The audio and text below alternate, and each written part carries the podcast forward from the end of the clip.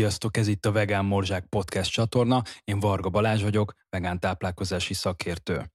Mai vendégem nem más, mint Nyitrai Dani, aki humán ökológus, zenész és a Greenpeace csapat tagja. Szia, üdvözöllek, köszönöm szépen, hogy elfogadtad a meghívást, és itt vagy. Én is köszönöm a meghívást, és sziasztok. Rögtön belecsapunk az első kérdésbe, hogy szerinted a az emberek miért tekintik maguktól távolinak a környezetvédelmi problémákat, mint gondolsz róla? Hmm. Hát azt hiszem, hogy egyébként a környezetünk, amiben élünk, ez mindent megtesz ezért.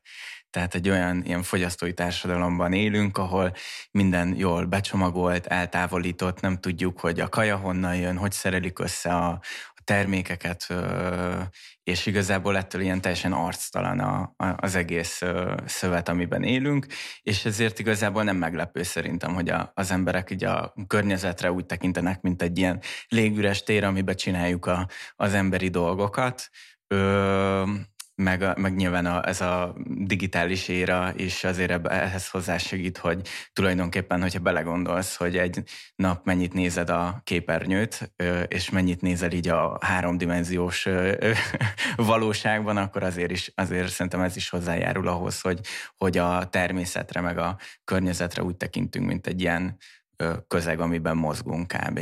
Uh-huh. Ez kicsit egyébként úgy tudom elképzelni, mint amikor biztos veled is volt már többször ilyen, hogy elmész a erdőbe sétálni, és akkor is sétálsz, sétálsz, és így, tudod, így jobbra nézel, meg balra nézel, és akkor így hirtelen látod, hogy ott egy szemét, itt egy szemét, ott egy szemét, és így ráeszmész arra, hogy baszki, ezek így mit keresnek így az erdőben, mert amikor így a városba mész, akkor Nyilván így a városon belül is elég sok szemetet lát sajnos az ember, de valahol, hát sajnos vagy nem sajnos, de néha már így megszokta az ember, hogy így a városban van, amikor a természetben vagyunk, akkor így hát azért úgy sajnos úgy jobban szemet szúr. Igen, meg az egy ilyen kicsit furcsa a helyzet is, tehát hogy valakinek van arra igénye mondjuk, hogy sétáljon egy nagyot az erdőbe, tehát hogy szereti is a természetet, meg értékeli, de közben a szemetét úgy szívesen ott hagyja. Igen, ez egy ilyen furcsa, furcsa dolog, de legyünk nagyon jó hiszeműek, lehet, hogy abba a pár ilyen ö, ö, erdei kukába helyezte el, csak kitúrta egy állat, vagy kifújta a szél. Igen, egyébként jut, erről jut eszembe amúgy, hogy a, hogy a belvárosban láttam, és, és úgy tudom, hogy ezen dolgoznak is amúgy így a, az önkormányzattól, vagy az önkormányzatban, hogy a, hogy a szemetes nél ugye csinálnak valamilyen ilyen speckó tetőket, azért, hogy a madarak meg a varjak ne tudják széthordani, és akkor ez úgy jutott eszembe, hogy nem vagyok ilyen tisztaságmániás, meg ilyen nagyon nem, hogy jaj, nem nyúlok semmihez, de ezt úgy vettem észre, hogy valamit éppen ki akartam dobni a szemétbe, így a belvárosban, és azért én nem vagyok az a típus, aki, hogy így, na, akkor most így mindent megfogok, mert azért nyilván, hogyha kicsit dzsúvás valami, akkor hát nem azt mondom, hogy így finnyás lennék, csak akkor jobban odafigyelek, akkor szerettem mindig úgy kidobni, hogy akkor tudod, ez a érintésmentesen, érintésmentesen így nem úgy nyolok hozzá, és hát ugye nem tudtam megcsinálni, mert ugye olyan volt a, a kuka tetején, és akkor ott így mind kiderült, hogy leginkább így a madarak miatt csinálták meg így a kukákat. Uh-huh. Úgyhogy érdekes. Na, és hogyha egyébként amúgy szemét és műanyagok, akkor nem tudom, hogy láttad-e a Seaspiracy nevű filmet, ugye ez a Netflixen volt, amiben ugye azt említik és azt mutatják, hogy bár a műanyagok elkerülése fontos, de hogy globális szempontból nézve fontosabb lenne, ha például a hal fogyasztását csökkentenénk. Mit gondolsz erről? Aha, Persze, láttam a Seaspiracy-t, meg annó a Cowspiracy-t is, majd arról szívesen mesélek, mert ez tök fontos ilyen fordulópont volt az életemben. Okay. Szerintem egy tök jó, tök jó dokumentumfilm volt, meg nagyon örültem neki, hogy ha más nem, de legalább egy hétig ez egy nagyon-nagyon komoly téma volt, tényleg így minden, szerintem minden társaságban, aki, aki mondjuk szokott Netflixezni, vagy ilyesmi. Szerintem ennek nagyon örültem, hogy egy ilyen nagy hatású dokumentumfilm lett, és csomó olyan problémára hívta fel a figyelmet, amivel így a, a, a, általában az emberek nem is találkoznak. Szerintem ez nem egy ilyen vagy-vagy kérdés, hogy így a, nem tudom, a random eldobható műanyagokat, azokat el is felejthetjük, és akkor csak olyan igazából a, a, a mm, tengeri élőlények fogyasztását kéne abba hagyni, hanem ez egy és. Én, én úgy gondolom. Mm-hmm. De az, az, azok az állítások, amik ott elhangzanak a filmben, amennyire én tudom, teljesen ö, hely, helytállóak, hogy, hogy a, a, így a tengerekben ö, felelhető szemétnek a túlnyomó többség az egyébként ilyen halászatból ö, származó szemét, úgyhogy szerintem mindenképpen ezt érdemes megszívlelni, hogy, hogy, hogy, hogy ha valaki még nem vegán, akkor, akkor tök jó, hogyha arra is odafigyel, hogy, hogy tengeri élőlényeket se fogyasszon, de emellett azért szerintem az tök alap, hogy így az ilyen eldobható műanyag az, az, az egy nagyon furcsa 2022-es dolog, ami remélem, hogy 2030-ban már úgy fogunk rá visszatekinteni, hogy úristen, de abszurd, hogy azért, hogy én másfél perc alatt megigyak egy üdítőt, azért így egy ilyen olajszármazékból legyártott egyébként nagyon hosszú élettartamú cucc, cuccot így fogtam, és utána kidobtam a kukába. Úgyhogy ez remélem, hogy visszatérünk a jó öreg betétdíjas visszaválthatós dolgokra. Hát igen, mondjuk vagy az üveg, vagy most már ugye lehet ilyen, ha jól tudom, ilyen ökó, lebomló, egyéb ilyen speckó, poharak, milyen ilyen származékból készült cuccokat mm. kapni. Nyilván az is egy jó kérdés, hogy az is mennyire terheli a környezetet, ugye a gyártási része, de legalább azt ígérik, hogy az mondjuk hamarabb lebomlik. Hát igen, ez egy ilyen érdekes, én azt szoktam mondani, hogy azért az ilyen egyszer használatos, eldobhatós dolgok közül Nyilván van egy, hogy mondjam, egy prioritási sorrend, hogy igen, az eldobható műanyag talán, a, a, vagy hát egész biztosan az a legrosszabb, de azt szerintem az nem megoldás, hogyha fogjuk, és az egyik eldobhatót egy másik típusúra leváltjuk. Aha, Ö, szóval a, a, ez ilyen lebomló műanyagokkal például az egyik gyakori probléma, hogy ö, lebomlik, csak ilyen ö, ipari körülmények között. Tehát, hogyha fogod a lebomló műanyag ö, cuccot, akkor sok esetben, hogy mit kidobnád a kertbe, mert mondjuk mm-hmm. azt gondolod, hogy lebomlik, szóval tök király, akkor ott így nem fog lemomlani, hanem csak ilyen nagy hőhatás alatt, meg ilyesmi. Ö, meg egyébként szerintem az ilyen eldobható, ö, nem tudom, papír, evőeszköz, meg ilyesmi. Nyilván nem akarok ilyen teljesen élet, életszagútlan lenni, vagy szóval ne, hogy ilyen, érted, ilyen teljesen el, elrugaszkodott. Van olyan szituáció, amikor ö, nehezen megoldható, vagy szinte nem megoldható az, hogy ne ilyen egyszer használatos ö, vackokba adják a kaját, meg ilyesmi, de azért szerintem nagyon-nagyon sok helyen, ahol most ez így teljesen alapnak gondoljuk, hogy így veszünk egy kaját, vagy egy innivalót, és akkor odaadják valamiben, amit tényleg 5 percig használsz, és utána dobod ki a kukába. Szerintem sokkal jobbak a tartós megoldások. Mm, egyetértek. Elkötelezett vegán vagy, Miért váltottál növényi étrendre? Mikor, mikor történt, és mi volt az oka? Aha, hát ez egy ilyen hosszabb folyamat volt, rögtön a kájhától indítanám, hogy okay. én már gyerekkorom óta egyébként nem, nem nagyon fogyasztottam tejtermékeket, meg tojást. Ennek egyszerű... volt, volt valami ilyen különleges oka, vagy csak nem kívántad? Hát nem tudom, tehát hogy én, én nekem már szüleim így mondták, hogy ilyen kis gyerekkoromban, amikor a bátyám meg az unokatásom kakaózott, én már akkor is így teát kértem, mert hogy így egyszerűen nem, nem szerettem, nem fogadtam el el a, a, az ilyen kajákat, meg így ki is szúrtam, tehát így próbáltak a szüleim, meg a nagyszüleim így, hogy na azért egy kis tejtermék menjen, mert különben baja lesz a gyereknek, és akkor belekeverték valami főtt kajába a tejszint, vagy ilyesmi, de én mindig kiszúrtam, és így mondtam, hogy kösz, ezt én nem fogom megenni. Szóval igazából már egy ilyen könnyített pályán jöttem, mert hogy, hogy, hogy a tejtermékeknek a nagy részét én alapból nem szeretem. Igen, Tehát, és hogy... egyébként ezt érdemes a hallgatóknak elmondani, hogy nagyon sok embernél, aki kiprób, vagy ki akarja próbálni a növényi táplálkozást, vagy, vagy, vagy azt gondolja, hogy oké, okay, miért is ne lehetne váltani. Mindenki azt mondja, hogy de a tejtermékeket és főleg a sajtot a legnehezebb eladni, de akkor ezek szerint neked ez egy ilyen, már egy ilyen Igen. első lépésnek könny, könnyített rész volt. Igen, én csaltam. A sajtot ezt kifejezetten nem, nem voltam hajlandó se így megkóstolni se.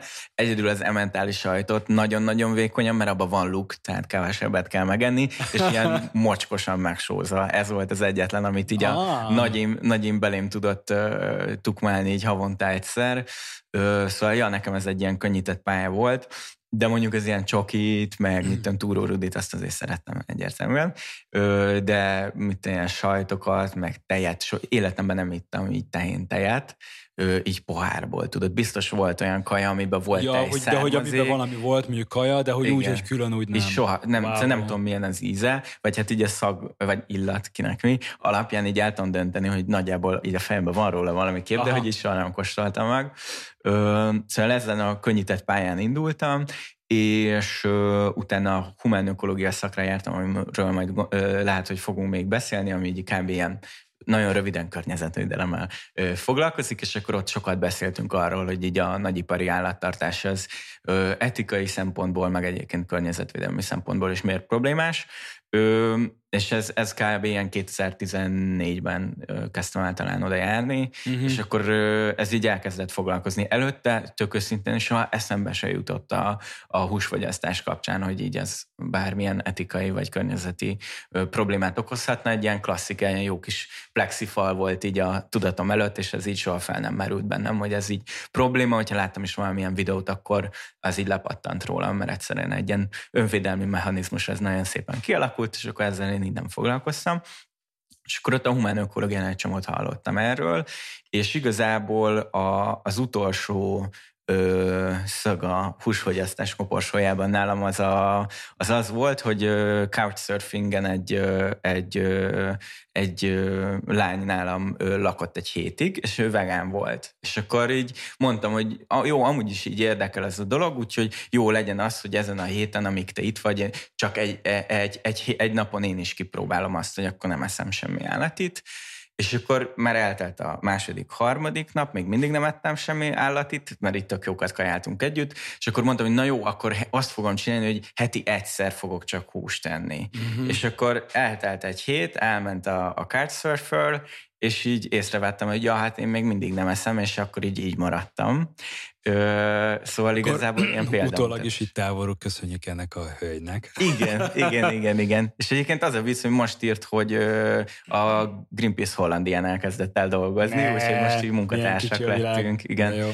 Ö, és a, a, az egyik film, amit ajánlott, igazából akkor ajánlott így négy-öt dokumentumfilmet, vagy egy mm. filmet, amit így érdemes megnézni, és nekem a Cowspiracy volt őszintén az, ami, ami, ami tőle, akkor döntöttem el, hogy na jó, oké, okay, akkor ezt így én nem tudom tovább folytatni, mert hogy ö, ahogy mondtam, a, az ilyen etikai megállat ö, állatokhoz ö, kötődő ilyen morális súlyt, azt is sikerült magamról így elhárítani, de amikor egy ilyen, tudod, egy olyan dolog, amivel én naponta foglalkozom, és így abba úgy azt érzem, hogy így otthonosabban mozgok, meg így értem az összefüggéseket. Ebben egy ilyen nagyon erős lökést kaptam, hogy na jó basszus, ez így környezeti szempontból is tök tarthatatlan, hogy, hogy, hogy így élem az életem, és akkor, akkor döntöttem el, hogy akkor na jó, akkor ezt így, így folytatom. Aha. Hmm tök jó a sztori egyébként, meg hogy van benne egy ilyen érzelmi emóció is, meg hogy, de meg tényleg egy kis storytelling, hogy a lány is itt volt benne, stb. Ez ritkán hallok ilyet amúgy. mm, szakértők azt mondják, hogy a klímaszorongás az valós jelenség, amelyre egyre több ember, ami egyre több emberben alakul ki. Mm, beszéljünk egy kicsit erről, hogy mi is ez pontosan, illetve szerinted mi lehet a megoldás? Uh-huh. Ö, ez a klímaszorongás, ez egy, én, egy olyan fogalom, amivel én szerintem egy olyan három-négy éve találkoztattam először, uh-huh. ö, és ö, hogyha esetleg valaki nem tudná, hogy ez pontosan mit akar, ez egy olyan pszichológiai vagy élettani jelenség, hogy ha valaki sokat hall a klíma és ökológiai válságról, meg arról, hogy ez így a saját jövőnket hogy érinti, hogy a, a, így a Föld nevű bolygón az életfeltételeink hogy romolhatnak, vagy fognak elromlani, akkor ettől egy ilyen szorongás áll be, és mivel egy ilyen teljesen bénító dolog, hogy ez tulajdonképpen egy olyan dolog, amitől úgy érzed, de erről majd még beszélünk, hogy nem tudsz semmit tenni ellene, és hogyha az életedben van valami olyan dolog, ami érzed, hogy tök veszély, de nem tudsz ellene, ellene mit tenni, ez egy nagyon szorongató ö, érzés, és ezt nevezik ö, klímaszorongásnak. Ö, és egyébként én azt hiszem, hogy biztos, hogy volt az életemben olyan szakasz, ami, amikor én is érezhettem ezt, de a legjobb megoldás a klímaszorongásra az a közösségi cselekvés, uh-huh. mert ugye az egyéni cselekvés is tök jó. Szóval, hogy, hogy felismered azt, hogy jó a saját életmódommal, ahogy én élek, hogy tudok mondjuk a, a klímakatasztrófához és az ökológiai katasztrófához legalább csak kisebb mértékben hozzájárulni, vagy egy picit visszafogni a negatív hatásaimat. De ennél még egy nagyon sokkal királyabb érzés, amikor ezt közösségbe tudod megtenni. Akár mondjuk, hogyha a bármilyen ilyen ö, aktivista csoportban benne vagy, vagy mondjuk a szerencsés vagy, és egy olyan munkahelyen tudsz dolgozni, ahol ezzel tudtok foglalkozni, vagy indítasz egy tök király mondjuk podcastot, ahol olyan dolgokkal foglalkoztok, ami esetleg másoknak is így a szemét fel tudja nyitni, találkozol olyan emberekkel, akik szintén ezen gondolkoznak. Igazából ez, ez tudja a szorong, szorongató érzést szerintem nagyon jól megszüntetni, uh-huh. mert hogy visszaadja a, a kezedbe azt a, a, az erőt, hogy van ráadásom erre. Uh-huh. Szerinted egyébként a fiatalabb generáció jobban odafigyel, vagy többet tesz a környezetvédelem kapcsán? Ö, erre egy kis kerülőúton fogok válaszolni a klímaszorongás kapcsán, hogy én annyira szerencsés vagyok, hogy nekem a Greenpeace-nél a fő feladatom az az, hogy ilyen klímavédő mozgalmakat, meg csoportokat, meg ilyen kis grassrootokat szoktam segíteni, uh-huh. és emiatt nagyon-nagyon sok fiatallal találkozom, akiket foglalkoztat ez a kérdés valamennyire. És az az érdekes, hogy, hogy az ő körükben a klímaszorongás az, az tényleg jelenlévő dolog.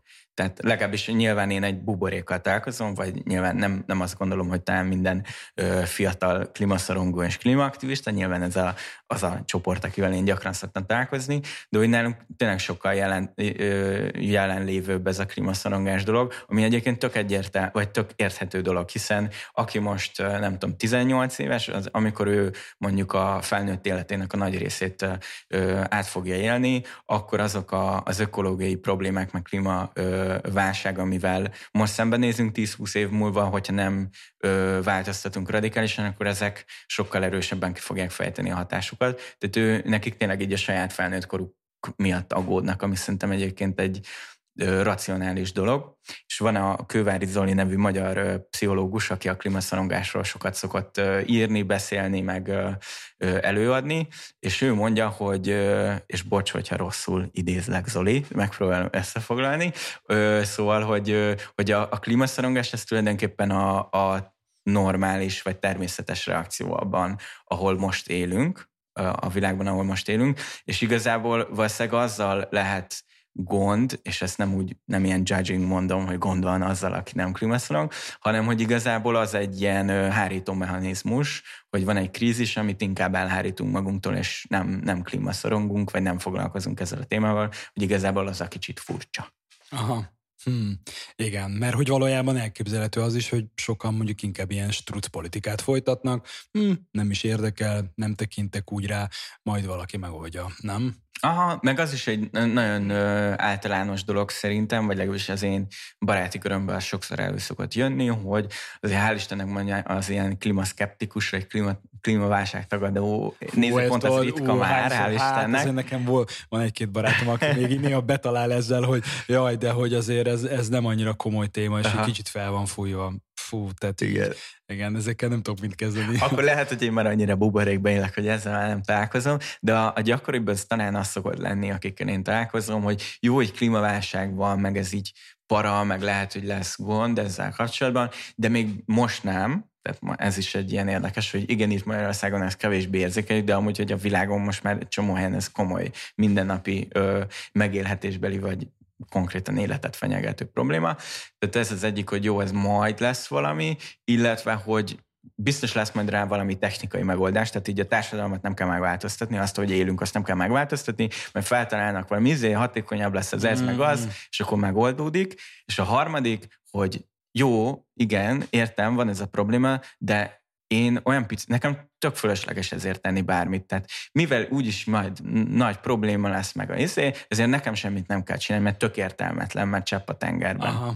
Fú, ez tök jó. De egyébként nekem a második tetszik a legjobban, hogy majd lesz valami varázspálca vagy csodaszer, amivel megoldódik minden, és hátradőlhettek szenzációs. Hát igen, de az ilyen technikai ügyítéseknek egyébként mindig ez szokott lenni, tudod, hogy így ú, nagyon király itt az elektromos autó, akkor ugyanúgy autózhat mindenki, ugyanúgy lesz mindenkinek saját autója, és akkor csak nem benzint befögünk, hanem, hanem ö, elektromos autóval megy mindenki, ami nyilván jobb, mint a benzines autó, szóval, hogyha most szeretnél autót tenni, akkor inkább azt vett, hogyha megteheted, csak hogy így azért a, a rendszer szintű problémára nem biztos, hogy megoldást ad, mert mm. ugye azok az elektromos autókhoz is kell aksi, meg mindenféle ilyen ö, ö, ritka fémek, meg ilyesmi, és ugyanúgy baromi sok helyet foglal a városban, ugyanúgy tök fölöslegesen parkoltatod a, az esetek 90%-ában, és csak 10%-ba utazol, vagy ilyesmi.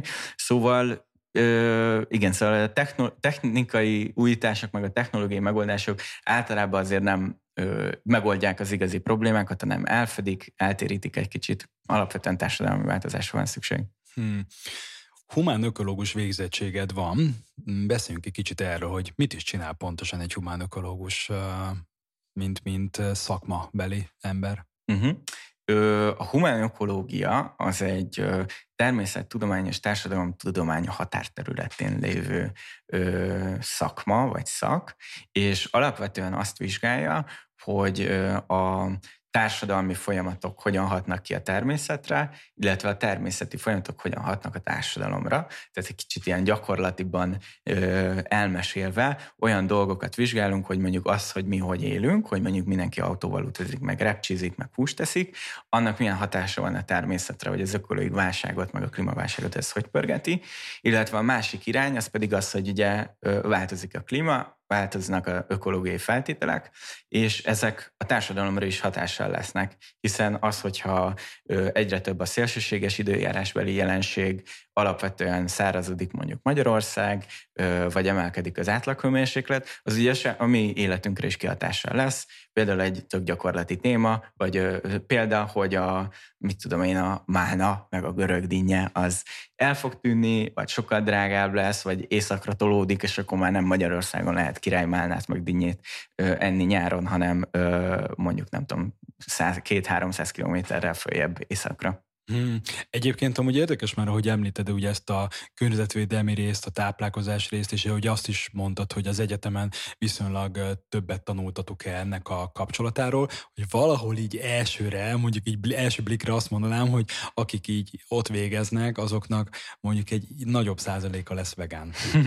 Képzeld el, ez a felvetés, ez nekem is eszembe jutott, és erről írtam annó a, a szakdolgozatomat. Wow, tényleg? Az volt a címe, hogy, igen, az volt a címe, hogy vegák és zöldek fel nem ismert szövetségesek, vagy valami ilyesmi, Aha. és az volt így a hipotézisem, hogy a, a, akik magukat zöldnek gondolják, vagy ilyen környezetvédelem iránt érzékeny embereknek, azok körében az volt a feltételezésem, hogy valószínűleg gyakrabban lesznek olyanok, akik vagy vegák, vagy vegánok, vagy legalábbis csökkentik a, az állati eredetű termékeket, vagy legalább gondolkoznak erről a témáról, odafigyelnek, tudatosan fogyasztanak ilyesmi, és hogy valószínűleg a, a vegák meg vegánok között több lesz olyan ember, aki alapvetően ilyen környezetvédő attitűdű, Aha. és nyilván ez egy, érted, egy, tehát egy mesterszakos szak, szakdolgozat volt, tehát azért ez nem egy ilyen rohadt nagy, nagyon komoly kutatás volt, hanem ezt így én csináltam, tehát nyilván nagyon limitált volt, de alapvetően azt csináltam, hogy ilyen vegán éttermekben kiraktam ö, ilyen kérdőíveket, és akkor ott, ott gyűjtöttem, mert az volt a feltételezésem, hogy aki vegán étterembe jár, az jó eséllyel vagy vegán, vagy vega, vagy legalábbis mit tudom, ritkábban eszik húst, illetve a, a, a szaktársakat, meg greenpeace meg ilyen zöld mozgalmárokat szintén kérdőívesztettem, akik valószínűleg zöldek, hiszen ezt tanulják, meg ezt dolgozzák, meg ebben önkénteskednek, és akkor azt néztem meg, hogy közöttük mennyivel gyakoribb a, a, az, hogy így ö, ö, vega, vegán, egyéb ö, ö, táplálkozásúak, és az jött ki, hogy igen. Tehát, hogy gyakoribb a, ugye Magyarországon én nem láttam ilyen nagyon konkrét adatot erről, de azt hiszem, hogy ilyen 1-5 százalék közé tehetjük mondjuk azt, aki mondjuk így nem húsevő fogy, étkezésű, és a, a kutatásban már nem emlékszem, mert régen volt, de mit tudom én, ilyen a zöldek között ilyen 30-40 százalék volt, aki... Aha, aki tehát akkor végül is elmondható, hogy magasabb volt az arány. Igen, igen. És a, a, a vegá, vegák között is tök gyakori volt az, hogy nagyon fontos volt nekik a környezetvédelem. Hmm. Na, ez tök jó. Egyébként nem is gondoltam, hogy, hogy ilyet valaki csinál. De egyébként szerintem, szóval akkor valószínűleg egy rugóra jár az agyum, mert nekem is rögtön ez jutott eszembe. Mik a legfontosabb pillérei a környezetvédelemnek Magyarországon, amivel a Greenpeace is foglalkozik? Aha. Ö, hát a Greenpeace-el mi most ö, alapvetően így a fosszilis tüzelőanyagok kivezetésével ö, foglalkozunk, mert ez most egy nagyon, ö, hogy mondjam, aktuális ö, példa itt a, az orosz-ukrán háború kapcsán, uh-huh. ami szerintem elég jól rávilágít arra, hogy ez a fosszilis függőség, ami nem csak a klímát cseszi el, az, az egy komoly kockázat is egyébként. Tehát, hogy ez egy ilyen nagyon centralizált rendszer, nagyon nagy függőségbe tesz minket, szoktak is, nem tudom, biztos láttatok ilyen fotót, ahol a, a, a, a olajfüggőséget, ezt egy konkrét ilyen függőségként ábrázolják mondjuk ilyen művészi eszközökkel, hogy a bolygó ilyen fecskendővel nyomja be magának a, a, az olaját, meg ilyesmi. Én erre nem tudok nem így gondolni. Tehát például ez egy, ez egy téma, amivel sokat foglalkoznak a kollégáim, illetve a mezőgazdaság területén pedig a, az ökológiai gazdaságnak, a gazdálkodásnak a, az elterjesztésével is sokat foglalkozunk, ami pedig azért fontos most így ö, általánosan, aztán elmondom, hogy vegán szemmel szerintem miért érdekes az ökológiai gazdálkodás. Szóval a, a, az ökológiai gazdálkodás az a, általában a, a, a, most így nagyon leegyszerűsítve azt mondom, hogy a nem szuper vegyszeres és nagyon fosszilis ö, felhasználással ö, történő ö, termelési mód, és vegán szemmel szerintem azért izgalmas, mert hogyha belegondoltok, hogy egy ilyen növény vagy zöldség, zöldséggyümölcs termesztésnél is, hogyha ott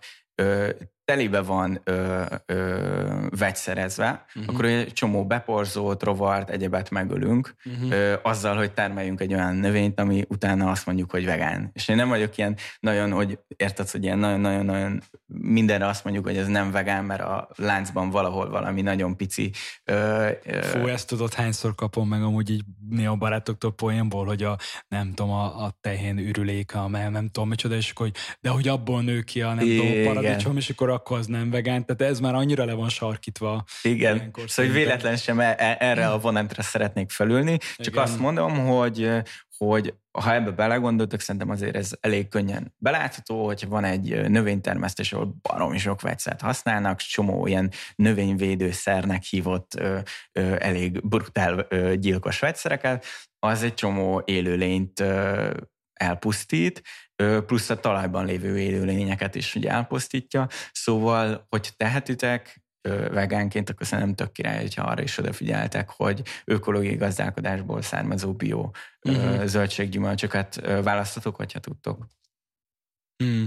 Szerinted a kormányoknak milyen szerepe van az étkeztetés és a környezetvédelem kapcsán? Gondolok itt egyébként arra, ami részben ehhez szerintem elég szorosan kapcsolódik, hogy ugye a közétkeztetés kapcsán ugye a legnagyobb szerepe itt, amikor arról beszélünk, hogy az agrár és a mezőgazdasági folyamatoknak van szerintem, um, és voltak éppen persze elég sokan csinálják azt, hogy családi ház, akkor ott egy ilyen kis kertet csinálnak, ahol paradicsomot, paprikát nevelnek, vagy akinek nagyobb kertje van, vagy telke van, akkor az ugye jobban meg tudja csinálni, de azért nagyon sokan élnek a fővárosban, a városokban, ahol ilyenfajta gazdálkodást nem tudnak csinálni, tehát ergo rá vannak arra hagyatkozva, hogy a nagyipari agráris mezőgazdasági folyamatokból származó élelmiszereket fogyasztják, és azt gondolom, és kíváncsi vagyok ennek kapcsán a véleményedre, hogy mint közétkeztetés, és mondjuk nem kifejezetten közétkeztetés, ugye az, hogy irodaházak, hanem így, amikor, hogy tényleg, hogy nem tudom, most nyilván nem akarok márkaneveket mondani, de a nagyobb áruházakban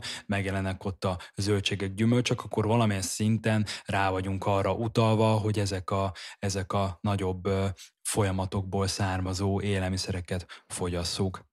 Hú, ez egy nagyon fontos kérdés, amit, amit most feltettél nekem, és lehet, hogy csak hosszan fogok tudni válaszolni, elő, előre is, bocsi. Szóval, a, hogyha nagyon kizumolunk, akkor azt kell mondjam, hogy tök fontos az életmódbeli váltás, és tökre nem szeretném azt mondani, hogy egyénként nem tudunk mit tenni. Életmódban rengeteg döltés, minden, minden vásárlás egy szavazat, egyéni szint után ott van a közösségi szint, csomó mindent lehet közösségbe csinálni, együtt követelni dolgokat, meg ilyesmi. De azért azt, nem, azt fontos kimondani, hogy azért a politikai és gazdasági döntéshozók, kormányok, nagy cégek, azok, akik a, a, a kibocsátások döntő többségén fölött tudnak dönteni. Nem azt mondom, hogy ha, mit tudom én, a kormányok szuper jól döntenének, meg a nagy cégek szuper jól döntenének, akkor minden megoldódna. Uh-huh. Meg azt sem mondom, hogy anélkül, hogy, hogy mi változtatunk az életmódunkon, ők reális, hogy úgy döntenek, hogy komoly lépéseket megtesznek mondjuk a környezetvédelemért, de azért azt nem szabad elfelejteni, hogy akinél van a legtöbb hatalom, annál van a legtöbb felelősség. És szerintem írtó gáz, hogy mondjuk Magyarországon 12 éve nincsen környezetvédelmi minisztérium, építik a, a környezetvédelmi hatóságokat, meg ilyesmi. Szóval ebbe erről nagyon hosszan tudnék beszélni, de inkább fókuszálok arra, ami a kérdésnek a második fele volt, hogy azt is érdemes megnézni, hogy egy kormányzatnak van egy csomó lehetősége arra, hogy bizonyos dolgokat támogasson, bizonyos dolgokat pedig megpróbáljon esetleg egy kicsit korlátozni. Uh-huh. És hogyha megnézed, hogy mondjuk a, a kormányok Magyarországon mire adnak legnagyobb adókedvezményeket, mire adnak hatalmas állami támogatásokat, és milyen termékeknek az áfáját csökkentik mondjuk le. Hogy Magyarországon elképesztő pénzeket adnak ilyen nagyipari állattenyésztőknek, elképesztő pénzeket adnak adókedvezmény formájában is ugyanezeknek a vállalkozóknak, akik ráadásul ugye nem az van, hogy na, pici területen, családi gazdálkodásokban családoknak a megélhetését viszonylag normális körülmények között tartott állatokkal csinálják, hanem ezek tényleg a legnagyobb ilyen állatipari cuccok, Szóval ez nem csak a környezetnek, az állatoknak, hanem a társadalmaknak is szerintem tök rossz. És ráadásul, ha megnézed, hogy Magyarországon 5%-os áfa milyen termékeken van, uh-huh. tej, tojás, mhm. baromfi. Uh-huh. Igen. És közben meg a, mit tudom én, a biozöldségen ott van a 27%-os áfa. És például ez egy olyan dolog, amiben ö, szerintem egyértelműen lehetne mondjuk egy kormányzatnak preferálni a egészségesebb és társadalmilag és környezetileg jobb cuccokat. Hmm. Egyébként ez tényleg tök fontos dolog, mert valamilyen szinten, ha így globálisan mondjuk a kormány változtat ezen, akkor, akkor azt gondolom, hogy a, hogy hát igen, ezek a, most nem azt akarom mondani, úgymond kisebb emberek, de, hogy, de hogyha ez globálisan magasabb szinten megváltozik, akkor tényleg a, a, a tápláléklánc legvégén, akik vannak, hogy hát úgymond ebben a teljes folyamatnak legvégén, ők is könnyebben tudnak dönteni. Amúgy ez is egy érdekes kérdéskör, mert nem olyan régen a British Medical Journalban megjelent egy nagyon-nagyon érdekes kutatás, ahol egy 85 országot vizsgáló ilyen elemzés publikáció azt nézte meg, hogy az étrendi ajánlásokat az egészségügyi, klímavédelmi és szennyezés csökkentésre vonatkozó céljaival hogyan tudta összeazonosítani az ország nak a folyamataival, így maga az ország, a kormány, és tök érdekes volt, hogy ebben a 85 országban vizsgáló kutatás csak két ország volt, Indonézia és Sierra Leone, ami az étrendi ajánlásait összhangba hozta ezekkel a célokkal. Szóval valóban ilyen nehéz lenne ezt a kormányoknak ugye meglépni, hogy tényleg csak 85 országból kettő ország lépte ezt meg. Szóval ez egy ilyen elég durva uh, adat. Uh-huh. Én nem olvastam ezt a tanulmányt, de azért, hogyha egy körbenézzünk, hogy egy ö, átlag ismerősünk hogy él, hogy étkezik, akkor szerintem ezt ö, nem, nem nehéz észrevenni, hogy ez valószínűleg sem, se nem egészséges, se nem a környezettel nem nincs összhangban. És ö, ö, most egy kicsit rátérnék arra, amikor valaki mondja, tudod, hogy én azt nagyon szeretnék vegán lenni, de a sajt miatt. Azt nem Igen. tudom elhagyni. Igen. És én ilyenkor mindig azt szoktam mondani, hogy én nekem ilyen nagyon inkluzív a vegán értelmezésem, azt mondom, hogy figyú, legyél vegán, és akkor ne hagyd abba a sajtot. Mm. Tudod? Szóval így az, az, hogy így valami miatt én nem tudok egy ilyen ö, nagy lépést megtenni, azt szerintem soha nem lehet arra ö, kifogás, hogy a, akkor egy fe, a felét ne lépjen meg. És hogy ö, vannak ezek a dietetikai ajánlások, és én esküszöm nem olvastam még olyat, ahol azt mondanák, hogy így egy kicsit több húst tegyünk még. Mm. Vagy így, tudod, így az átlag magyar étrendben, nem, tehát a, a, lehet, hogy a, a dietetikusok egy nagy része mondjuk ö, a, hogy mondjam, az akadémiai háttér és a veganizmus, mint egy új ö, dolog. Valószínűleg a többségük nem, nem mondaná azt, hogy ja, legyen mindenki vegán, de őszintén találkozott valaha valaki olyan dietetikussal, aki azt mondta, hogy egyél még egy kicsit több húst, meg egy kicsit több ilyen feldolgozott, ö, ö, nem tudom, ilyen sokszor becsomagolt ö, teljes, tojásos, zsíros húst, cuccokat. Minden, tehát én szerintem bárki elmegy egy orvoshoz, tuti azt fogja mondani, hogy sportolj többet, egyél több zöldséget és gyümölcsöt, és főzz otthon, és ne ilyen packaged, ne ilyen becsomagolt cuccokat egyél. Igen, igen. Ö, szóval Hát igen, tehát hogyha komolyan vennénk ugye az ilyen dietetikusi ajánlásokat, és mindenki úgy enne, mint ahogy az a nagykönyvben meg van írva, amiben a nagykönyvben egyelőre meg van írva, hogy egyél húst, egyél tejterméket, egyél tojás, mert ez fontos, meg nem tudom mi, de hogy már azzal is egy olyan csökkenés állna be, ami szerintem nagyon-nagyon szuper lenne.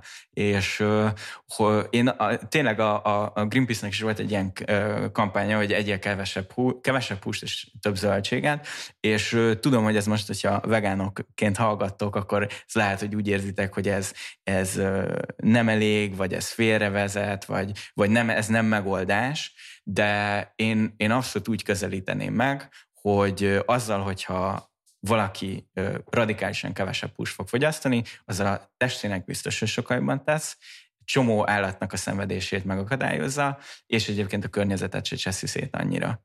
Ö, úgyhogy én, ö, én mindig e felé szoktam tolni, hogy, hogy nem mindenkiből ilyen ö, feketőves vegán ninját akarok ö, varázsolni, de mondjuk azt tudod, hogy így basszus, azért nézd meg, hogy amit a saját testeddel, meg a környezeteddel csinálsz azzal, hogy reggelire, ebédre és vacsorára a hét minden napján húst teszel, ez neked se jó. Igen. Egyébként abszolút tudok vele azonosulni, sőt, mint több egyébként, amikor egészségtudományi területre evezünk, akkor szintén én is ezt szoktam javasolni, hogy ne feltétlen a, abba az irányba menjünk el, hogy tiltás és tagadás, hanem inkább a csökkensd le elvet érdemes szerintem javasolni és súlykolni az emberekbe. Egyrészt szerintem, mert az ember közelébb, jobban érthető, jobban befogadhatóbb, és valójában már akkor is egyébként vannak elég erős erős evidenciákra, hogy már, már a saját egészségünk szempontjából is hatásosabb, és egyébként a környezetünk szempontjából is. Úgyhogy, úgyhogy abszolút tudok ezzel azonosulni. Mit gondolsz, hogy hogy lehet megértetni az emberek, emberekkel, hogy a környezetünkért valóban tegyenek, és ne csak egy ilyen távolról lévő szerethetőség legyen a, a környezetünk kapcsán. Ugye sokan úgy tekintenek erre, hogy jaj, tök jó, hogy ott természet, meg ott van az erdő, meg néha elmegyek kirándulni, de hogy valójában, amikor a mindennapi életemet élem, vagy éljük, akkor valahol ez így, így tényleg így nem tekintünk erre. Uh-huh.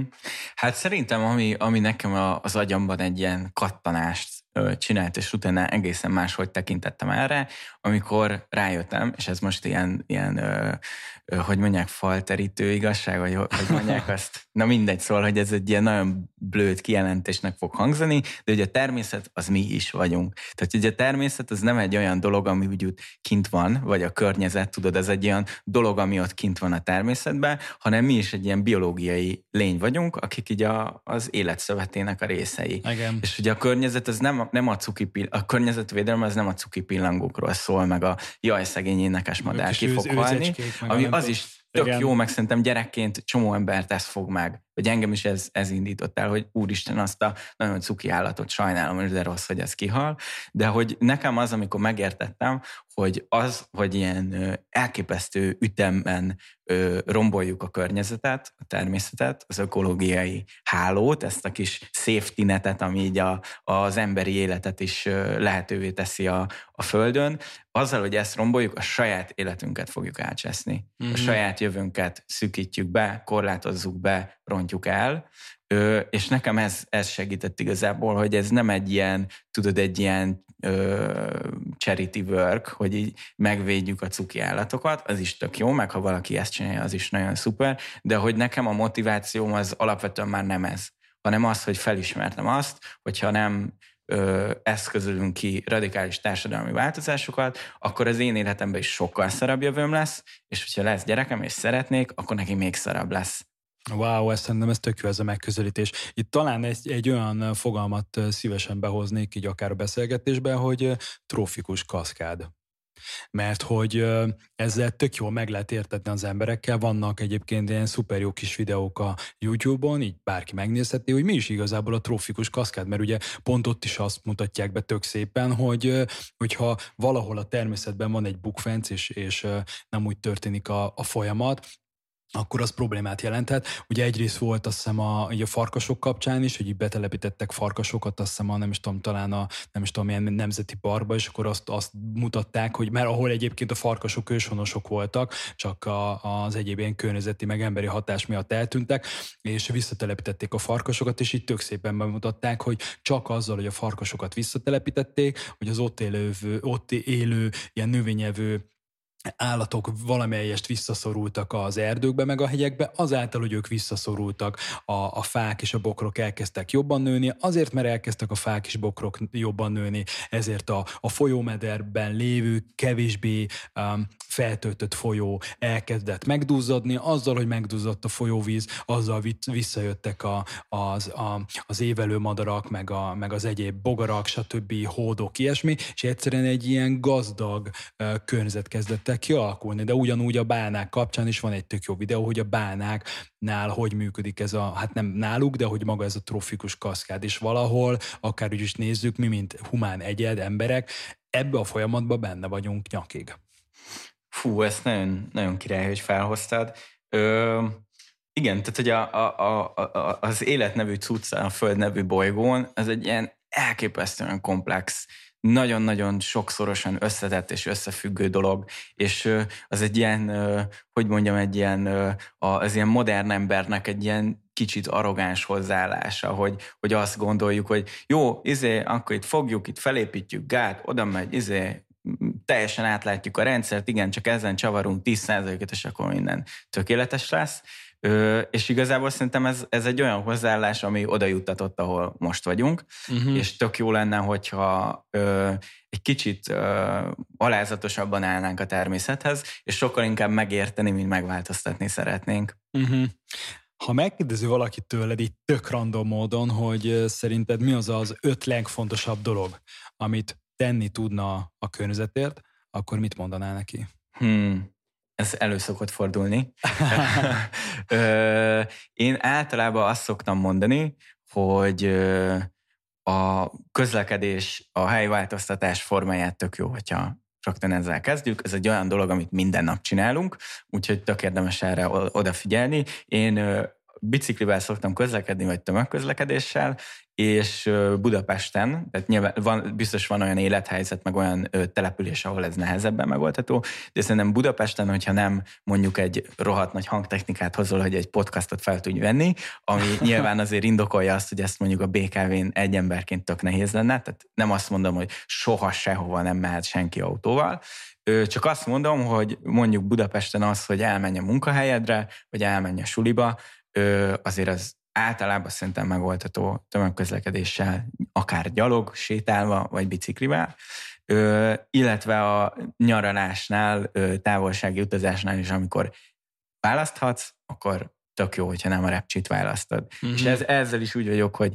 nem szabad senkit séven rémelni azért, mert valahova elutazik repülővel, ö, világot látni csodálatos dolog, és most egy olyan furcsa időszakát éljük az, ember, az emberiségnek, amikor megfogni egy nagy filmdarabot, feldobni a levegőbe, és így, így átküldeni A-ból B-be, ez valamiért olcsóbb, mint az, hogy rárakni egy ö, simpára, meglökni, és utána átmegy. Tehát, hogy így a, ez egy ilyen, szerintem egy írtott, durva, abszurd dolog, Amúgy hogy ma repülővel olcsóbb elmenni akár csak mondjuk Bécsbe is sokszor Budapestről, Igen, mint vonattal. Cserében mondjuk kapsz egy hat órás késést.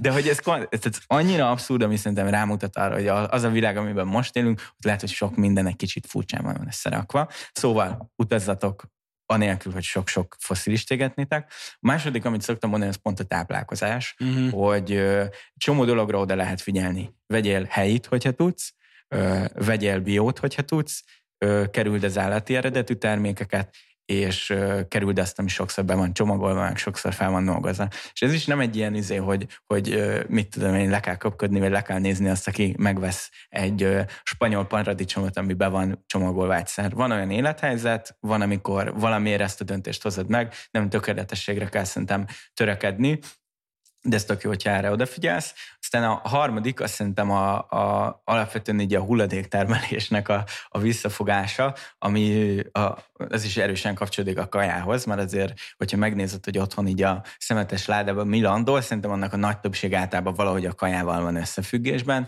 és nyilván ez a, a, hogy mondjam, a nulladék lépés, hogy ami keletkezik, az szelektív berag. Tehát ez már, hál' Istennek olyan, ami, ami, ami már ilyen szerintem elég alap dolog, vagy, vagy általában, amikor valaki megtudja, hogy ilyen környezetvédelemmel foglalkozom, akkor rögtön azt szoktam mondani, hogy én szelektíven gyűjtöm a hulladékot, szóval engem hagy békén, engem nem kell, én már jól csinálok mindent, szóval ez, ez tök jó, hogy ez már átment. Ennél egyel királyabb, hogyha kevesebb hulladékot ö, keletkezik egyáltalán. Vagy ez, ez még egy kiegészítést hadd tegyek, hogy ami szerintem az extra Uber szuper jó lenne, hogy skandináv országokban hallottam, hogy már azt is csinálják, hogy nem csak szelektíven gyűjtik, hanem az étel maradványokat, azokat külön gyűjtik, és azokat ugye visszaforgatják akár komposztba, és erre van amúgy közösségi megoldás. Tehát nem az van, hogy így egyénileg egy saját kis komposztot csinálsz, mert nyilván azért ezt elég nehéz megoldani mondjuk egy, egy 40 négyzetméteres panellakásban, hogy akkor mi a francot csinálják azzal a komposztalót, de hogy például skandináv országokban erre van megoldás, és ez fú, ez ilyen tök király lenne, hogy itt Magyarországon is el tudnánk mozdulni ebbe az irányba. Na most mondok egy keményet, képzeld Budapesten is van már 6-7 ilyen közösségi komposzt. Wow, ezt nem Annyira tudtam. szerencsés vagyok, hogy kettő egész közel van hozzám. Wow, tök jó. És ez kb. annyit, annyit kell elképzelni, hogy otthon egy ilyen kis cuccban, edénykében ö, ö, gyűjtöd az ilyen zöldséggyümölcs hulladékokat, és utána azt ö, bele tudod rakni egy közparkban, egy ilyen dobozba, ahol ö, összekeverik avarral, meg ilyesmi, és akkor ott szépen humusz lesz belőle a végén. Már nem a kenyére kenhető humusz, hanem a talajba levő humusz, és ez ö, az durva, hogy ezt így, a, ahol lakom, egy, egy társaság elkezdte, ö, és most ott ezt tök, tök menően csinálják ilyen önszerveződően, ö, és ebbe már az FKF, vagy most nem tudom, hogy hívják, de akik a hulladékkezelést végzik Budapesten, ők is így ebbe tökre segítenek. Ö, nem mindenhol tudnak, de hogy, hogy, hogyha van egy kis ilyen közösségi akarat, ez is megoldható. Aha, tök jó. És nem akartalak megszakítani, ugye ez volt a, a harmadik, hogyha esetleg van olyan úgymond negyedik vagy ötödik, Aha. akkor mondanál még valamit, ami Igen prioritásban, ami Aha. szerinted így hasznos? Ö, én negyediknek a közösségi cselekvést szoktam mondani. Aha. Ez a next level, tehát ez a feketőves dolog, ami ö, viszont nagyon, nagyon tudja erősíteni az előző hármat. Aha. Ö, tehát, hogyha ha belátod azt, hogy rá, rá eszmélsz arra, hogy nyilván egyénként a cselekvési lehetőséget tök fontos, de azért elég limitált.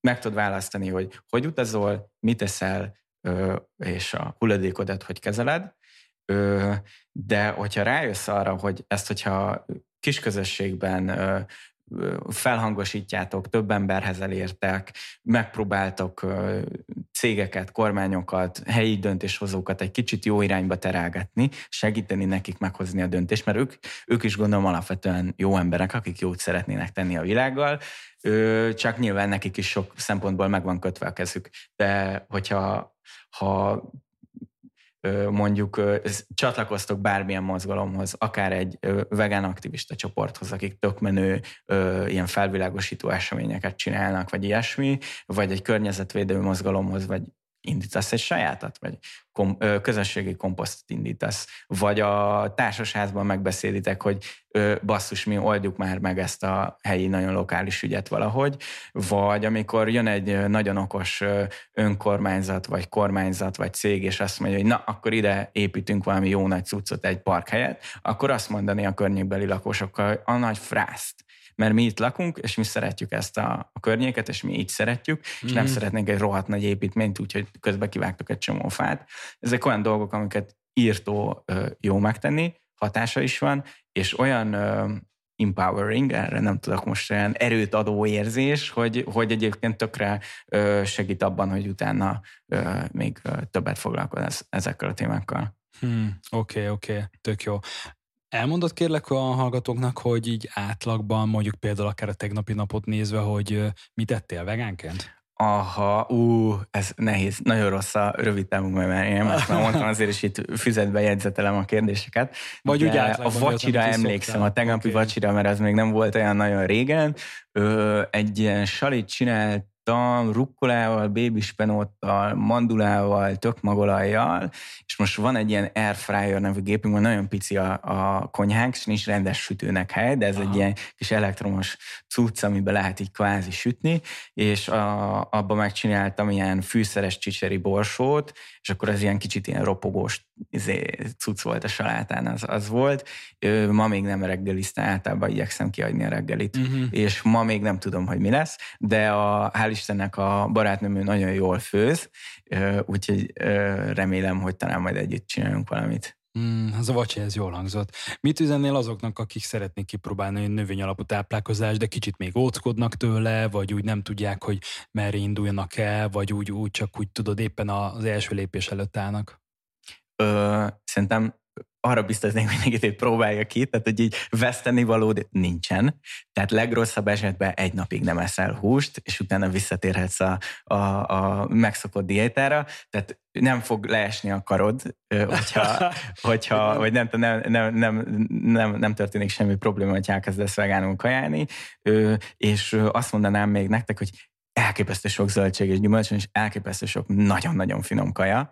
És én is tudom, amikor ö, ö, elkezdtem vegánul kajálni, akkor nekem is a zöldség az a, ez a tévépaprika, a paradicsom és a kígyóuborka volt, meg tudtam, hogy még van a krumpli, meg a rizs több zöldség van, higgyétek el, elképesztő jó kajákat lehet enni, ö, és most már vannak ilyen tök jó ilyen ö, hús, meg egyéb cuccot helyettesítő ö, vegán kaják is, sőt már ilyen elég jó ilyen junk food, fast food, ilyesmi is van, tehát bűnözni is lehet, ö, illetve még azt mondanám, hogy, hogy, ö, hogy ez egy folyamat, és ne, ne úgy képzeljétek el, hogy most azonnal le kell mondani mindenről, és akkor utána ilyen, nem tudom, ilyen aszkéta életet élni, meg ilyesmi. Jó lesz, nyugi, kezdjétek el kicsiben nyugodtan. Hmm, ez tök jó javaslat szerintem. Ha valaki szeretné támogatni a Greenpeace-nek a munkáját, akkor ezt hogyan és milyen formában teheti meg? Aha, először is nagyon köszi, ha valaki ezen gondolkodik. A, hogyha felmentek a greenpeace.hu-ra, ott van egy nagy adományos gomb, tudtok nekünk akár rendszeres, akár egyszeri támogatást küldeni, és nagyon király, hogy a Greenpeace ez egy olyan hatalmas nemzetközi szervezet, ki csak magánemberektől fogad el adományt. Tehát nem fogadunk el támogatást cégektől, kormányoktól, intézményektől, ilyesmi, uh-huh. ami azért nagyon jó, mert nem, nem kell mérlegeljük azt, hogy kibe tudunk beleállni. Ah, Tehát okay. mondjuk mondhatom azt, hogy kedves Coca-Cola, hagyjátok már abba azt a rohadt sok műanyag személygyártást, kedves MOL, alakítsátok már át kicsit a, a, a, a, a a vállalati struktúrát, és azt, hogy ennyi ö, ö, klímagyilkos gázokat eregettek a levegőbe, ö, és ez egy nagyon felszabadító érzés. Szóval nagyon köszi, hogyha támogattok, plusz most már az adó 1% bejelentés, az már pont lekéstétek, de jövőre például tudtok adó egyet is felajánlani nekünk. Hmm. Szerintem tök király témákról beszéltünk, és szerintem nagyon fontosak is voltak, mert általában a podcast csatornán ezekben az adásokban inkább így az egészség témáról szoktam beszélgetni, de azt gondolom, hogy ez is nagyon-nagyon-nagyon fontos és hasznos volt, legalább annyira fontos, mint önmagában csak ha saját az egészségünkről beszélgetnénk. Én nagyon-nagyon köszönöm szépen, Dani, hogy itt voltál, remélem a hallgatóknak is érdekes volt, és tanultak belőle, úgyhogy uh, köszi még egyszer, hogy eljöttél, Üdvözlök mindenkit, sziasztok! Én is köszönöm a meghívást, és sziasztok!